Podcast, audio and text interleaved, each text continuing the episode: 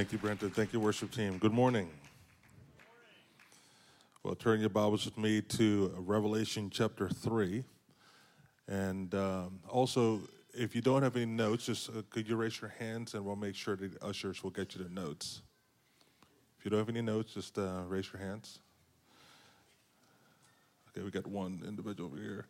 And also, there should be a, an, uh, a pink handout that says uh, prayer, how to prayer read the scripture on there as well. If you, so if you don't have that, just raise your hand as well, and uh, we'll get those to you as well.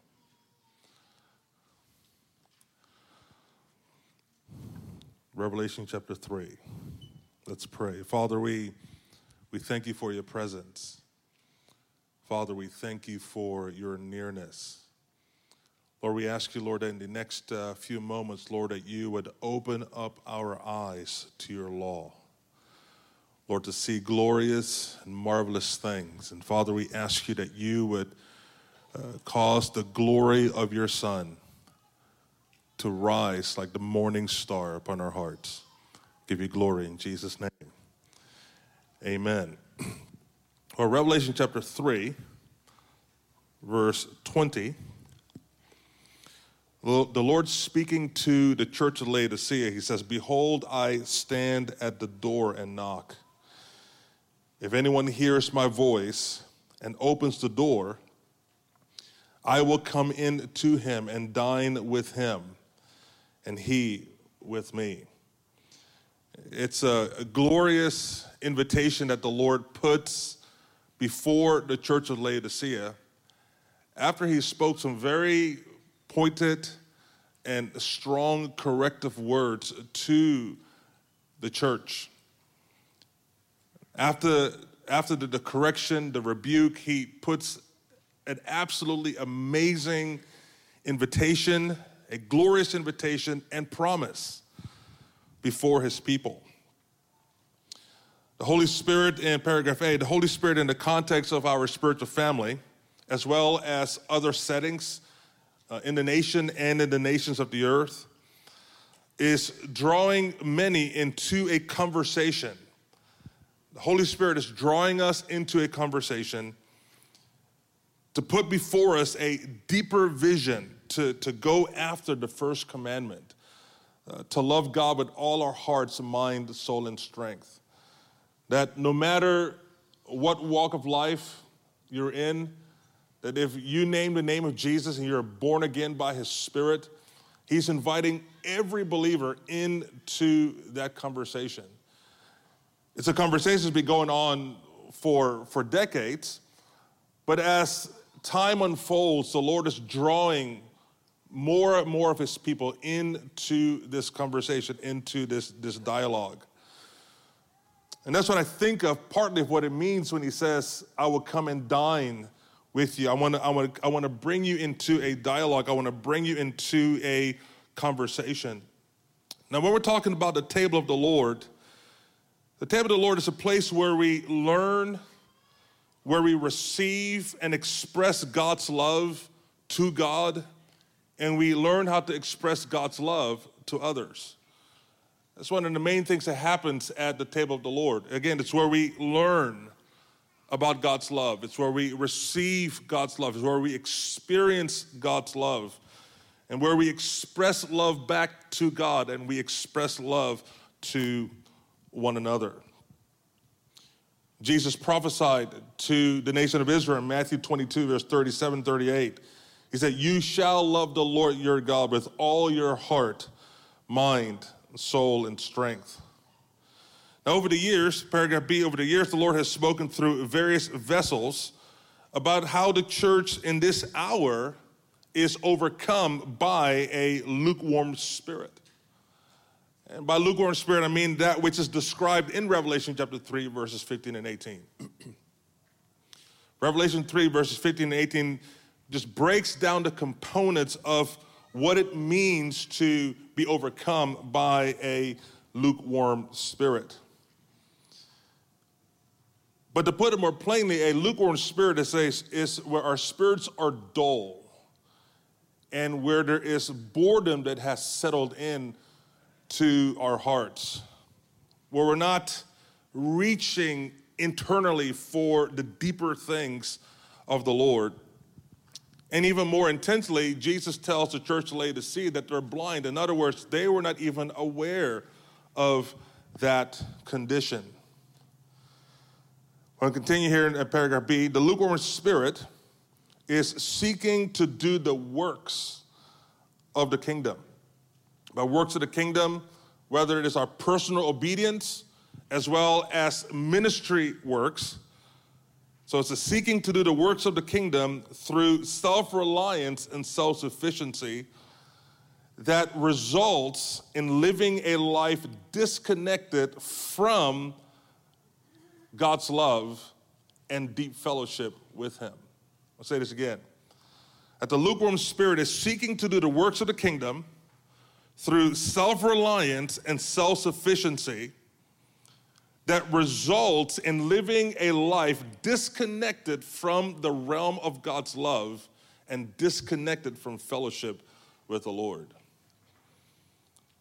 A simple way to say, um, doing the works of the kingdom by self sufficiency and self reliance is simply seeking to do the works of the kingdom without, a, uh, without being in dialogue with the Holy Spirit.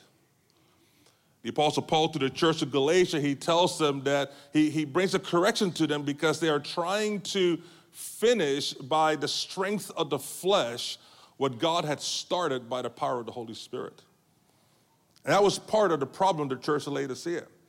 It wasn't that they were not engaged in ministry activity. It wasn't that they were not engaged in church life and, the, and Christianity and whatnot. It was that they were doing it disconnected from the realm of God's love, disconnected from deep fellowship with God, which that produced all kinds of dynamics in their soul that they had become unaware of because they were not in that place of fellowship.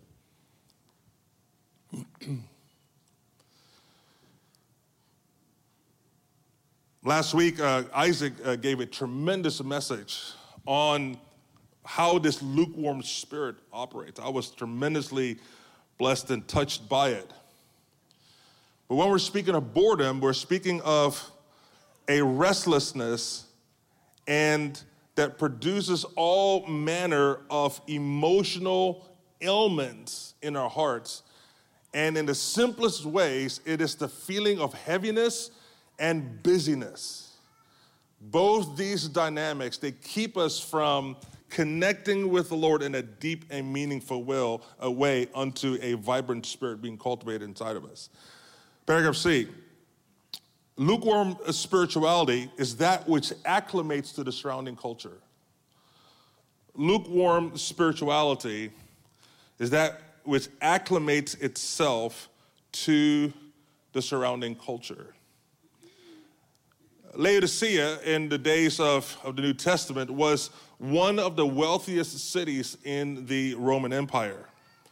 The city of great wealth, and it was also what was known as a free city. There were, there were certain cities in the Roman Empire that were given autonomy, and there were different levels of autonomy, uh, but some of them were as far as to where they could have their own laws, they could have their own currency. Though they were under the supervision of the Roman Empire, they were not under the direct leadership of the Roman Empire. So there was a sense of deep liberty and independence within the city of Laodicea, as well as great wealth.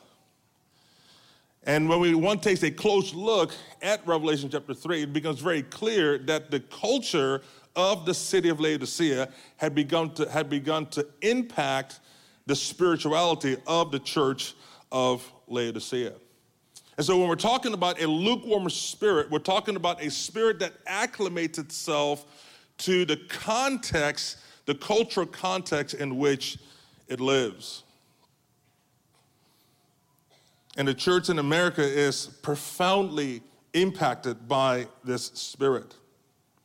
The Laodicean spirit keeps us blind, unaware, and sluggish. Uh, sorry, it keeps us blind and aware and in a sluggish spiritual condition. Now, the Lord has a few million in this land who are fully devoted to Him. So I'm not making a statement about every believer is under this condition. The Lord has several million that are deeply connected or deeply in the pathway of pursuing deep relationship with the Lord. However, the predominant narrative in the American church is a faith that provides and sustains the American dream as the highest. The predominant narrative in the church is a faith that provides and sustains the American dream as the highest.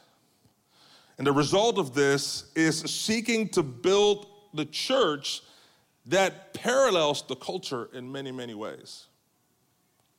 And that's a, a, big subject. But what the Lord wants, the Lord wants to raise up a prophetic witness in every city of the earth. A body of believers in every city that stand as a prophetic witness of the truth of the gospel of the Lord Jesus Christ. And when we have a church that is built in the manner of the culture, here's what it does it doesn't produce disciples with a primary vision to have deep fellowship with Jesus and a vibrant spirit as their inheritance. The Lord wants to raise up spiritual communities all across the earth that produce disciples with a primary vision to have deep fellowship with Jesus and a vibrant spirit, and have a, have a vision to have a vibrant spirit as their inheritance. In other words, a community that are filled with people that are lovesick, as it says in Song of Solomon 2 5. Paragraph D. The good news is Jesus deeply loves his church. I mean, he has deep, profound, holy affections for his people. And he's knocking on the doors of our heart. Now, when the Bible says that Jesus is knocking, what I think it means is it's speaking of his wholehearted, persistent pursuit of his bride. When the Lord says, I'm knocking, I believe it speaks of his wholehearted, persistent, love filled, filled with affection, persistent pursuit of us. Now, what does this knock look like? How do we know that the Lord is knocking on our hearts? Well, there's several ways. Uh, one of the ways that we know that He's knocking on our hearts is when all of a sudden we begin to experience small impulses of desire to seek Him. It says in Psalm 27, verse 8, it says, When you said, Seek my face, it says, My heart said, your face, O Lord, I will seek. And David saying, My heart began, began to talk. My heart began to say things. I'm just talking about small impulses. I'm not talking about anything overwhelming. I'm talking something that could even be fleeting. Just these, these, these slight tugs on our hearts. Says, you know, I need to make a few adjustments to make space in my time and my schedule to to sit before the Lord and to be connecting with Him in a more meaning, meaningful way. You know what? It, as I'm going about life in the highways and byways, I need to I need to become a little bit more intentional about finding those windows to begin whispering uh, to the Lord. Small glances and whispers and phrases of adoration and love and inquiry of who He is.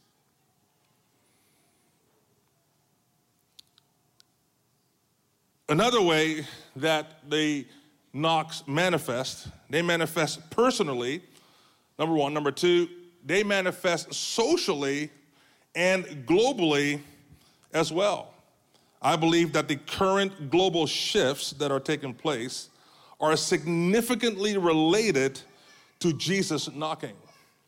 Now, one of the things that's a little, um, I'm gonna try to keep this as good news as possible, but I gotta slip this one in there.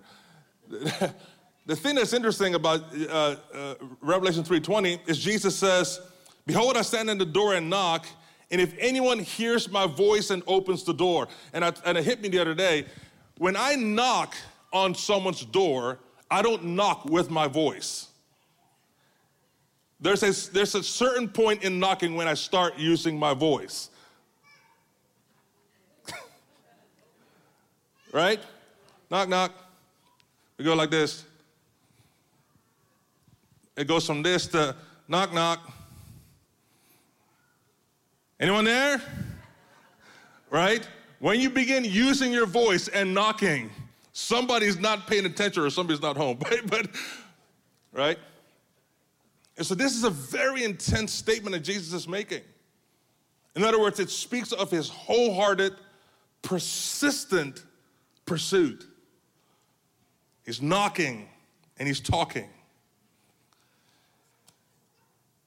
Now, the global shifts that are happening, I believe, are significantly related to Jesus knocking on the doors of the church. It says in Daniel chapter 7 that by his spirit he's going to stir the great sea. The great sea speaking of the nations.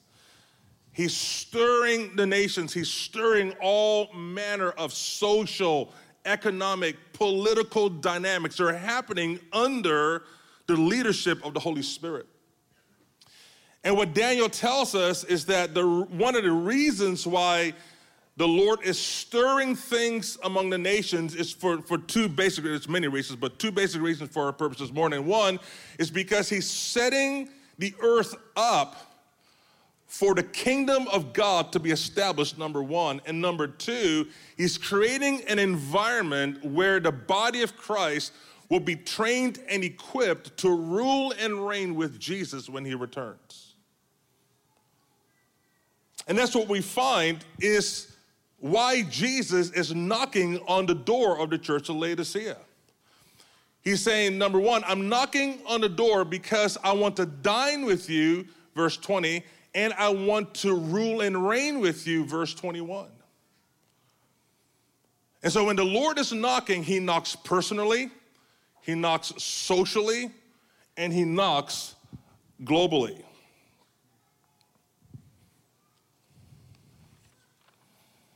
Let's turn, uh, turn to page two.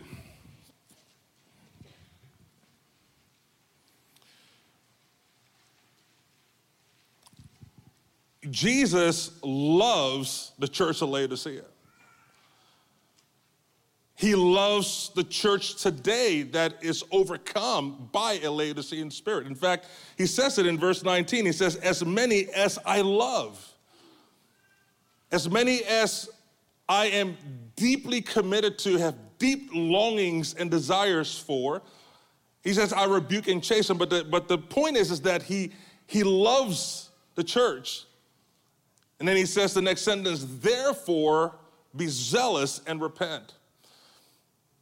Another way to say it, he says, because I'm zealous for you, I want you to be zealous for me. And one of the ways that we grow in that zealous repentance actually is by seeing his zealous commitment towards us.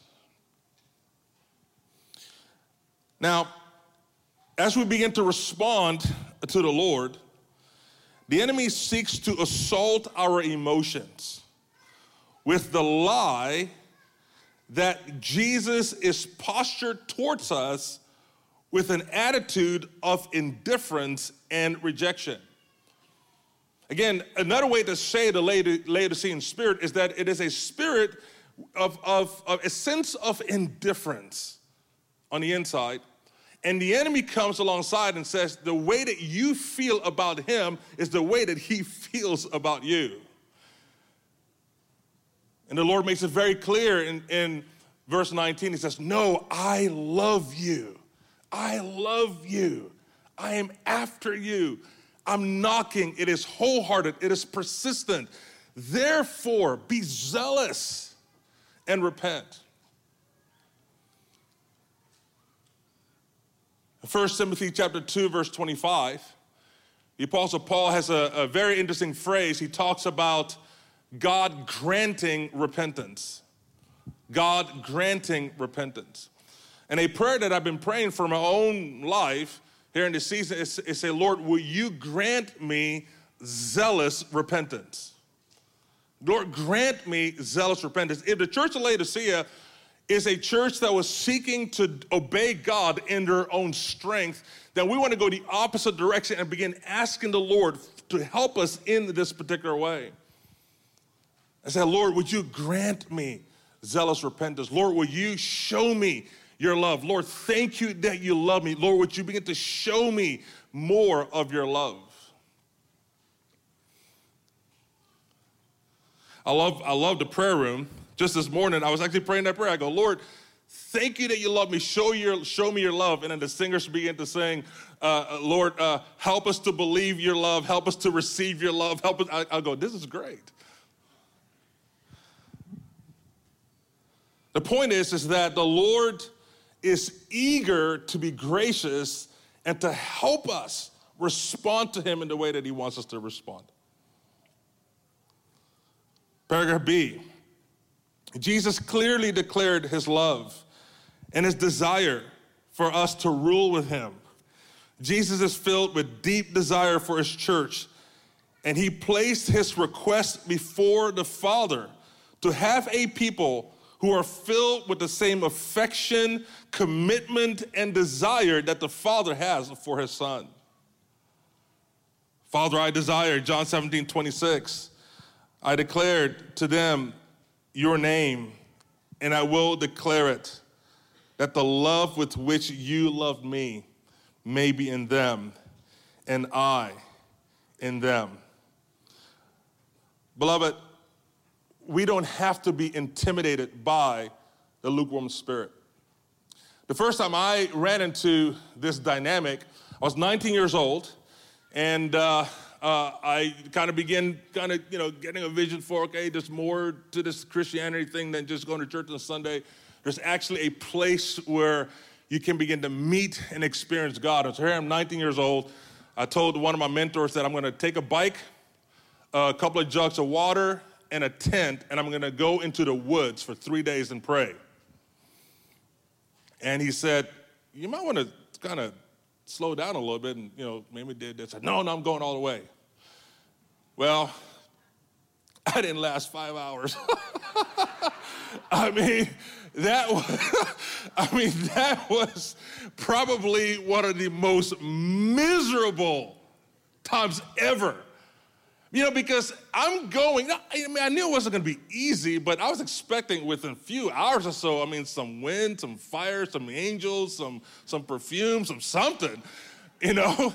Instead, I got, I got a good dose of the depth of barrenness and, and, and anxiety that exists within my soul. It was staggering. I was like, this is horrible. I mean, my mind racing, my heart going all kinds of different places, my thoughts out of control, my stomach up in knots. I go, what is this? This is intense. And so uh, I went back to my apartment. I just didn't tell anybody I was back.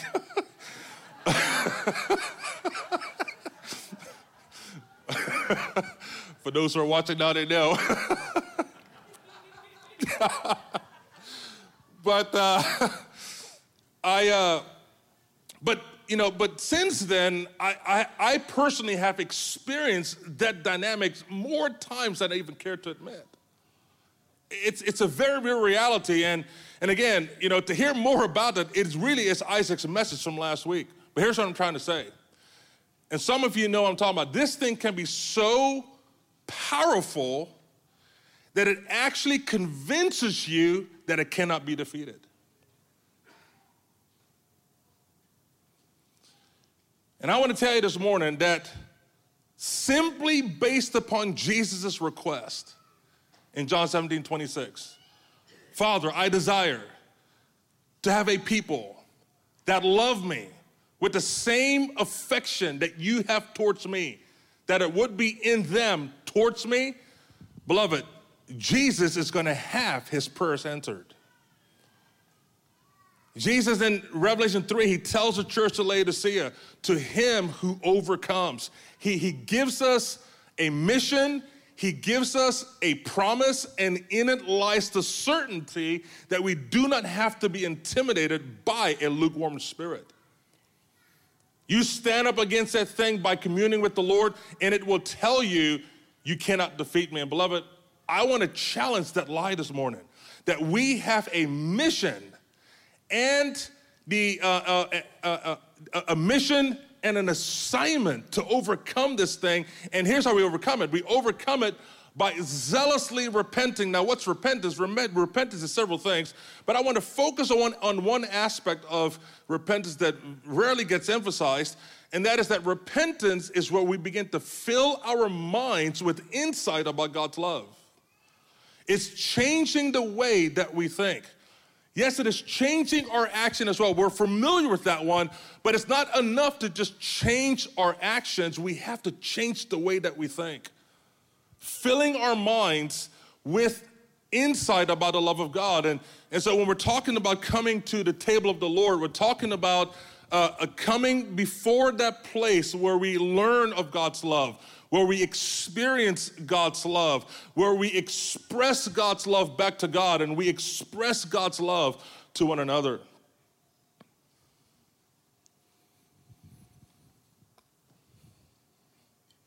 The opposite of a lukewarm spirit is yielding fully to the Spirit's work as, as He places the first commandment in the first place. When Jesus returns, the global church will walk in the grace of the first commandment. Paragraph E one of the primary spiritual crises that got exposed during the 2020 lockdown is boredom.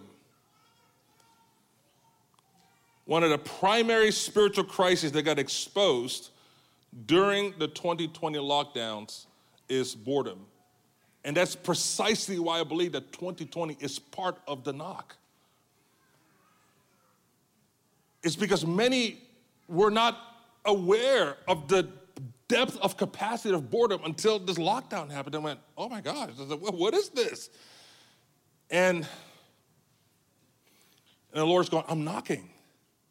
I'm, I'm actually knocking, I'm, I'm helping you become aware of your condition. Now turn to me, open your heart to me. Let's fellowship together. You open up your heart, I will come in, I will dine with you, and you will dine with me. Boredom can be defined as a weary restlessness connected with feelings of disinterest and indifference. Boredom is a deadly spiritual condition because it makes us vulnerable to other sources of satisfaction. In Jeremiah chapter 2, verse 13, I, have I've got 2 2 there, but it's supposed to be 213. In Jeremiah chapter 2, verse 13, the, pro, the Lord tells the prophet, For my people have committed two evils. Evil number one, they have forsaken me. And evil number two, they have provided for themselves other sources of satisfaction besides me. Paragraph F many in the church are, are unaware of, the, of this incredibly glorious promise that lies before us. That Jesus really does provide an answer for the boredom. He really does provide an answer for the lukewarmness, and that is the revelation of his love, the invitation to dine with him, and the, and the promise that we would rule and reign with him in the age to come. The revelation of his love, the invitation to have deep fellowship with him, and the promise to rule and reign with him in the age to come. Jesus places the greatest invitation before the church which again is to have the place of deep fellowship in this age as well as the age to come. However, the intimacy that awaits us in this life, that's what I want, what I want to emphasize. The intimacy, beloved, that awaits for us in this life is profoundly beyond what we have now or have ever tasted. I love Psalm 36, verse 8 is one of my favorite descriptions of the heart of God. As that they are abundantly satisfied with the fullness of your house, and you gave them drink from the rivers of your pleasure. I love that phrase. That God's heart is like this flowing river filled with delight and pleasure, and it is available to us. It puts before us this vision that there is a place in God in this life where our souls are abundantly satisfied by the presence of God. In fact, what is interesting is Psalm 90, verse 14, it actually defines God's mercy as that which satisfies us. Psalm 90, verse 14 says, Oh, which is satisfy us early according to your mercy, that we may rejoice and be glad. Satisfy us with your mercy, that we would have a vibrant spirit, that we would have a true sense of joy, a sense of contentment and well being deep on the inside because we've been touched by your presence. Page three. The way forward to be set free from the Laodicean spirit and overcoming it, right? We, we want to be set free from it and we want to overcome it. It says in Psalm, I don't have it in the notes, but Psalm 18, verse 37, David says, I pursued my enemies and I overtook them. I pursued my enemies and I overtook them. If you ever seen, you know, those documentaries on you know, on war, on, you know, World War II, World War One, or or the, or the uh, what's it called, the Civil War, or, or the Revolutionary War. You know, the, you know, the, the, military, you know, they're fighting against against each other, and all of a sudden, one of them, you know, decides to retreat. And guess what? You don't see them do when they retreat. The other guy don't go, okay, whew, okay, we're done. They go, no, that's exactly when we go after it. Is when it's put to flight. That's when we begin to chase it down. I pursued my enemies and I overtook them, David says. And that is part of the zeal that the Lord is talking about. I love how Isaac says it that the lukewarm spirit produces in us this idea that it's to take a lukewarm response to resist it. No, it is the exact opposite. It takes a wholehearted response to resist this thing. About wholehearted response, I don't mean that you're energized and huffing and puffing. It's just that, no, you have this determination inside of you that says, you know what? From this day forward, for the rest of my days, I'm going to pursue the first commandment and to, for it to be first place in my life.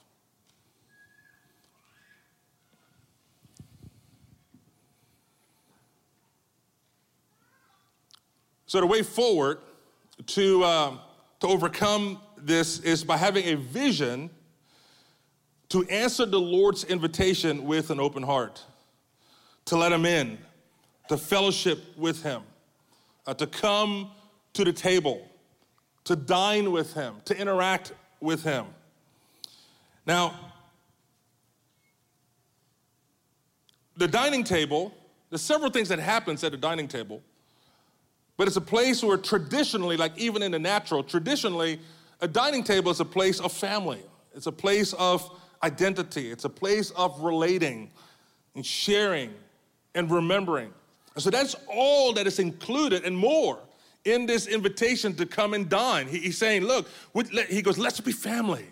Let's be family. Come and join the family dynamic of the Trinity, the Father, Son, and the Holy Spirit, number one, and enter into the family dynamic by entering into the conversation together with your brothers and sisters, your family members, those that are around you. It's a place of identity. It's a, in other words, it's a place of belonging. It's where we begin to go, you know what?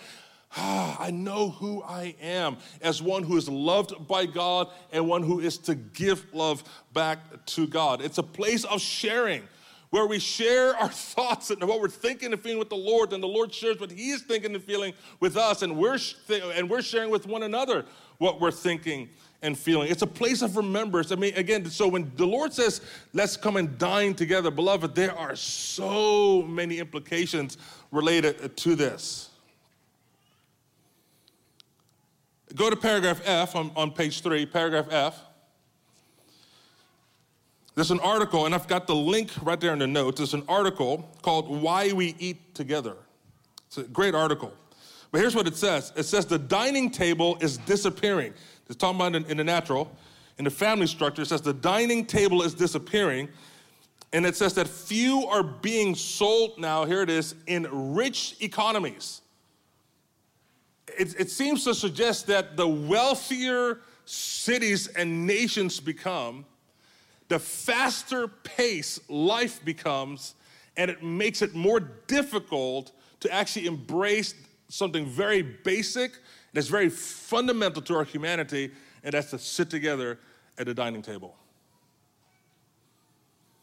And I find it a very interesting parallel because it's that same wealth that is found within the Western culture and that fast pace that makes it challenging for us to actually respond to uh, Revelation 3:20. And it is that challenge that Jesus actually calls lukewarm, uh, lukewarmness.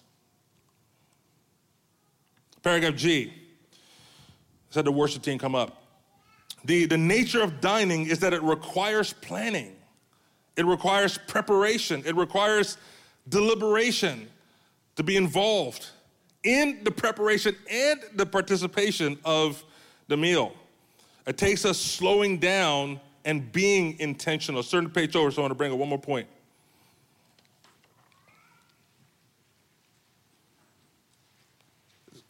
Page four, let's go to um, paragraph E. The, the, the zealous and focused turning to the Lord is about staying with doing, uh, I like the phrase that Mike used a couple weeks ago, regular push ups. Just regular push ups. Uh, when we hear a zealous response, you know, some of us immediately want to go, I'm going to do 100 push ups a day. And you're like, well, you haven't done, a, you haven't done one in the last 10. right? So, so, so here's the crazy thing. Here's, here's the thing that's amazing. We want to do 100 push ups. We haven't done 10 in the, you know, we haven't done one in the last 10 years. And so we, so we say, okay, I'm gonna do one push up a day. Here's the thing that's amazing that one push up a day means more to the Lord than we can even imagine. Song of Solomon 4 9, here's what it says You have ravished my heart with one look of your eyes. In other words, here's how, here's how I define it the shortest glances, loving phrases of adoration move the heart of God. Just simple phrases. If we were to take, you know, 10, 15 minutes a day. Put it on your schedule and you say, you know what, I'm gonna take these 10, 15 minutes and I'm gonna whisper simple phrases of adoration and inquiry.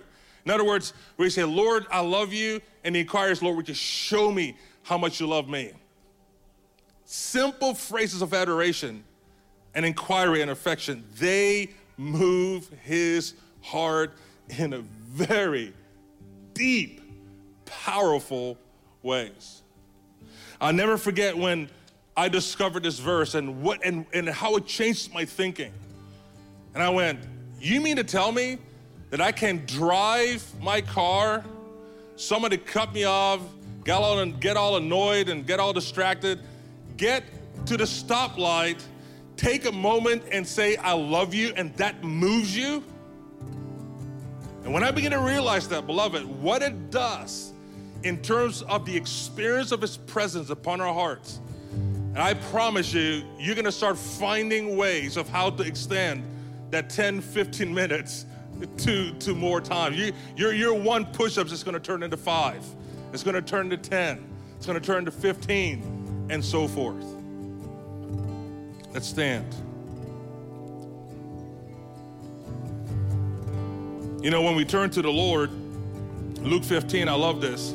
Luke 15, verse 20. Talk about a prodigal son. He says, he says, and he arose and came to the father, but while he was still far off, the father saw and had compassion, and he ran and fell on his neck and he kissed him. Beloved, as we turn to the Lord, actually, we set our hearts.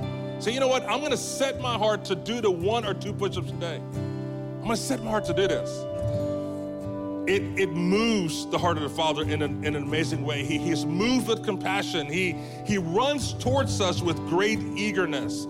He brings us into his, his, into his embrace and he assures us of his affections for us. Father, we, we thank you, Lord, for who you are. Lord, we say yes. Lord, we open up our hearts to you. Will you come in, Lord, to fellowship with us as we fellowship with you?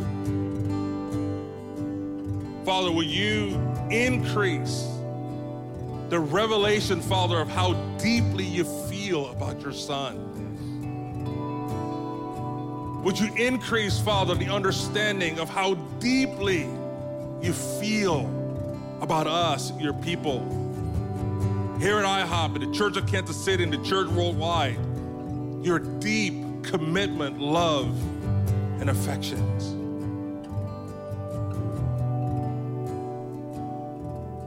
Lord, would you rejoice over our hearts with song? You who are mighty to save. Would you sing the song of your love deep on the inside as you set us free? We say yes. We say yes, Lord. We say yes to the journey to overcome. We say yes to opening up our hearts to you again. And we say yes to sit with you and to dine with you. Let's just worship the Lord together. Here's my heart.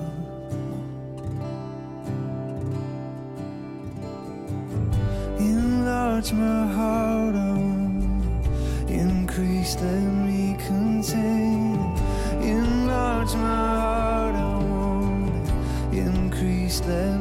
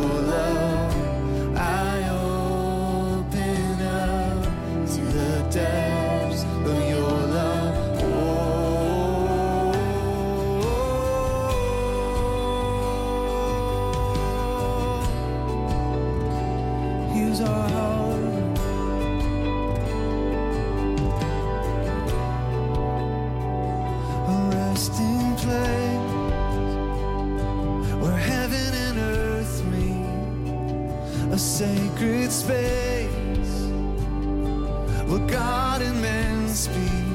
Oh, here's my heart. If you'd like to receive prayer just for anything, so I'd invite you to come to the front while the ministry team pray for you, for a healing. place you can call your Or if you want to respond to the Lord and someone pray with you, Search me and know me, Lord. Here's my